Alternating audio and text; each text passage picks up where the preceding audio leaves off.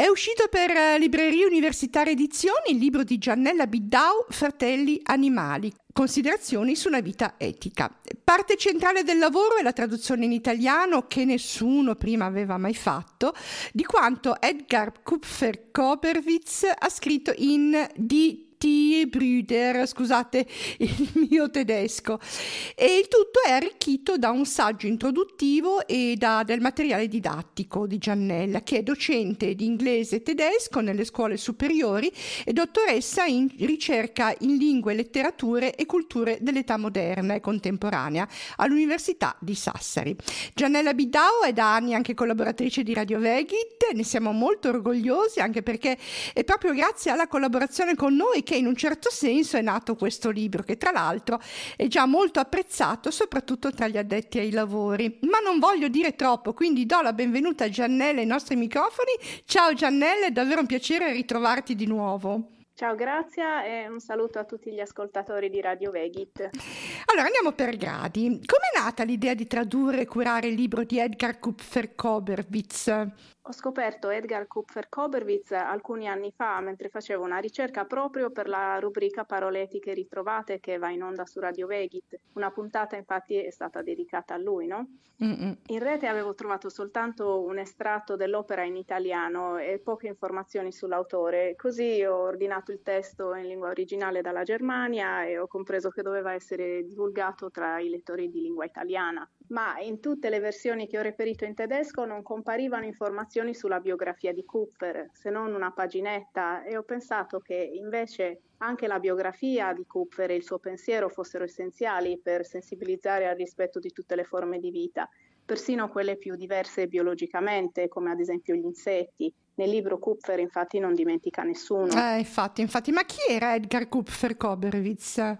Era uno scrittore, giornalista e documentarista tedesco che viaggiò moltissimo. Visse un po' ovunque, spesso anche in Italia, trascorse del tempo in Campania che adorava, ma anche nel nord Italia e per tanti anni, addirittura più di 20, visse pure in Sardegna, peraltro a 30 chilometri da dove vivo io. Mm.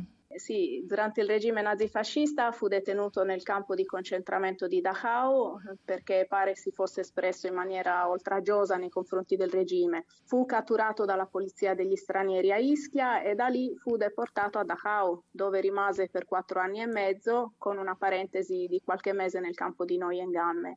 Kupfer era vegetariano, probabilmente quello che oggi definiremmo vegano, dall'età di 18-19 anni e continuò a esserlo sino alla morte rimanendo fedele ai suoi ideali persino nel campo di concentramento. Dopo la liberazione si occupò costantemente di animali. In Sardegna, ad esempio, adottava cani e gatti randagi. Lui considerava gli animali fratelli e sorelle. Si può dire che fosse un cultore del nuovo umanesimo, umanesimo biocentrico, quello sostenuto anche da Albert Schweitzer, premio Nobel per la pace e mentore di Kupfer. I due si erano conosciuti quando Kupfer abitava in Svizzera.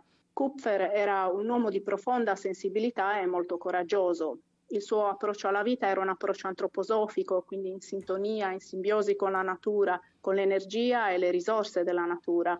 Mm-hmm. E mhm. questo suo sentire è espresso apertamente in Fratelli Animali. Il titolo dell'opera in tedesco è di, di Tierbrüder, ma che tipo di opera è? Che, in che cosa consiste la versione originale? Die Tierbrüder è un breve saggio filosofico proposto in forma epistolare. Si tratta infatti di quattro lettere sulla questione animale che Kupfer scrisse negli ultimi mesi di prigionia nel campo di Dachau. Dopo due anni di detenzione fu impiegato in una fabbrica di viti, la Prezzi Fix, nel reparto cancelleria e fu così che riuscì a scrivere, rubando resti di matite e fogli, nascosto dall'SS, ma anche dagli altri prigionieri che avrebbero potuto fare la spia. In due anni e mezzo poté scrivere più di 1800 pagine che comprendono prevalentemente il resoconto della vita nel campo e tutte le atrocità che i prigionieri subivano. Gli scritti dedicati alla vita nel campo furono raccolti e pubblicati dopo la sua liberazione con il titolo di Dachauer Tagebücher, i diari di Dachau, che in italiano non sono mai stati tradotti. Uh-huh. Nelle oltre 1800 pagine sono comprese anche delle poesie e le quattro lettere indirizzate a un amico immaginario. In queste lettere Kupfer, con uno stile molto discorsivo e appassionato, descrive lo sfruttamento e il dolore degli animali e il rapporto tra violenza sugli animali e violenza sugli esseri umani umani, che evolve infine nelle guerre, come sosteneva anche George Bernard Shaw, premio Nobel per la letteratura, per esempio nella poesia Living Graves, Tombe viventi, perché la crudeltà sugli animali genera un discendente, che è la guerra, ma mm. tanti altri personaggi lo affermavano, anche Gandhi, per menzionarne uno. Come dicevo nell'introduzione, nella versione italiana, oltre alla traduzione delle quattro lettere, c'è anche una ricerca iniziale dedicata alla vita e al pensiero di Kupfer.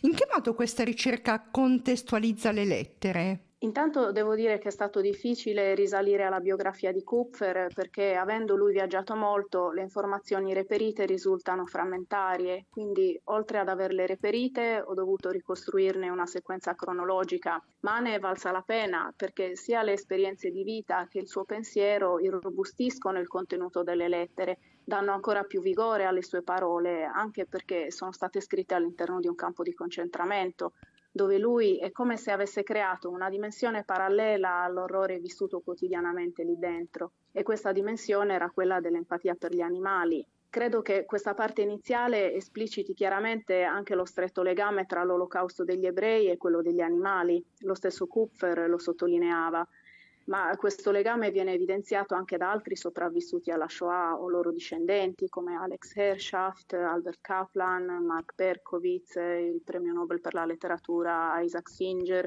il filosofo Max Horkheimer e tanti altri. E sempre a questo proposito, in un'intervista che era stata condotta negli anni 70 in Sardegna, Kupfer racconta un episodio straziante riguardante un cane randagio detenuto in un canile negli Stati Uniti. Il cane, come tanti altri in quel canile, era stato soppresso con il gas in un macchinario simile a un'enorme lavatrice, così la chiama Kupfer. E, mm, nell'intervista Kupfer ricorda gli occhi di quel cane un attimo prima di morire, occhi carichi di paura della morte, occhi che gli ricordavano quelli di un altro detenuto, umano questa volta, nel campo di Dachau, mentre era diretto verso le camere a gas. Sono fermamente convinta che questa sezione iniziale offra quindi la possibilità di fare un viaggio nel mondo del dolore sia degli animali che degli esseri umani, mm. stimolando così la comprensione e l'immedesimazione nel dolore altrui. Mm. Eh, le argomentazioni di Kupfer eh, non fanno una piega, sono tutte molto toccanti, logiche, lineari e assolutamente inconfutabili. Però secondo te qual è lo scritto di Kupfer o, o, o c'è una lettera più struggente delle altre? Bah, come hai detto tu, i suoi ragionamenti sono tutti molto toccanti e inconfutabili. Al momento mi viene in mente la poesia La Pasqua degli animali, in cui Kupfer introduce un concetto che è poi quello di antropolatria, concetto di cui aveva parlato anche il teologo anglicano William Ralph Inge, ovvero la parossistica adulazione di sé dell'uomo che si idolatra proprio come fosse un dio. Nella poesia emergono due concetti essenziali, l'antropolatria appunto e l'assenza di compassione dell'uomo. La poesia fa davvero comprendere come la cecità dell'uomo, l'esacerbata venerazione che ha di sé e la morte che procura agli animali persino nei giorni di festa, in cui in realtà si dovrebbe celebrare la vita, mm. siano la causa della sua degenerazione e della mancanza di nobiltà d'animo. Altre parti molto toccanti sono quelle dedicate ai viaggi della morte, le odierne deportazioni degli animali che vedono la fine del loro travaglio soltanto quando cala il buio eterno che li avvolge nei macelli. Ma Kupfer rivolge pensieri toccanti a tutti gli animali, dai cavalli alle esche dei pescatori, dalle anguille ai caponi, dalle aragoste alle mucche da latte ai loro vitelli, non dimentica proprio nessuno. E ogni suo discorso è un viaggio all'interno del dolore di queste anime. Mm. Eh, in Fratelli Animali tu hai messo a disposizione anche un percorso didattico per il triennio delle scuole superiori e per le università. Cosa puoi raccontarci del ruolo della scuola nella sensibilizzazione al rispetto per gli animali? Mentre all'università qualcosina viene già proposta, la scuola invece pare sorda e cieca di fronte a questo discorso. Una pedagogia che includa anche la questione animale è ormai d'obbligo la scuola non è al passo con i tempi, persino con il programma One Health. L'OMS, l'OMSA, la FAO e l'UNEP hanno già adottato un approccio integrato e unificante che riconosce il legame e l'interdipendenza tra ecosistema, animali ed esseri umani, ma gli insegnanti non parlano mai di questo legame, benché il MIUR inviti anche a discutere del tema del rispetto degli animali nelle istruzioni per l'insegnamento dell'educazione civica. A scuola in educazione civica si parla sempre di temi come la Costituzione, la guerra, la violenza sulle donne, il bullismo, senza considerare che la Costituzione comprende anche articoli di legge dedicati alla tutela degli animali, che la guerra è l'evoluzione della crudeltà sugli animali, la violenza sulle donne, il bullismo, eccetera, sono declinazioni della violenza sugli animali, come spiega anche lo psichiatra John MacDonald con la teoria della triade, no? che individua proprio nella violenza sugli animali un comportamento anticipatore tipico dell'infanzia e dell'adolescenza delle persone pericolose come i serial killer. Mm. Quindi gli insegnanti dovrebbero aggiornarsi e prendere seriamente in considerazione il tema degli animali, anche perché è assurdo parlare di didattica inclusiva quindi una didattica che comprende e coinvolge tutti gli studenti, anche quelli con difficoltà di apprendimento. Se ne parla da decenni ormai, però questa didattica tanto inclusiva non è alla fine se non si contemplano anche gli animali che mm. sono nostri fratelli e sorelle e il pianeta che è la nostra casa. Così ho pensato di fare un excursus sulla necessità di introdurre una pedagogia animale-uomo e di allegare un percorso didattico costruito secondo approcci orientati all'azione ed esperienziali al fine di mettere gli studenti in condizioni di riflettere sulla questione animale attraverso discussioni e momenti di pratica finalizzati allo sviluppo della conoscenza della tematica e allo sviluppo della moralità e dell'empatia. Speriamo che venga accolta questa, eh, questa proposta perché è fondamentale, assolutamente fondamentale, c'è ancora tanta, tanta mh, mm, ignoranza da parte degli adulti che viene riversata eh, nei, nei, giovani, quindi la scuola deve assolutamente fare questo lavoro. Senti, a conclusione, eh, a conclusione volevo fare una domanda molto secca.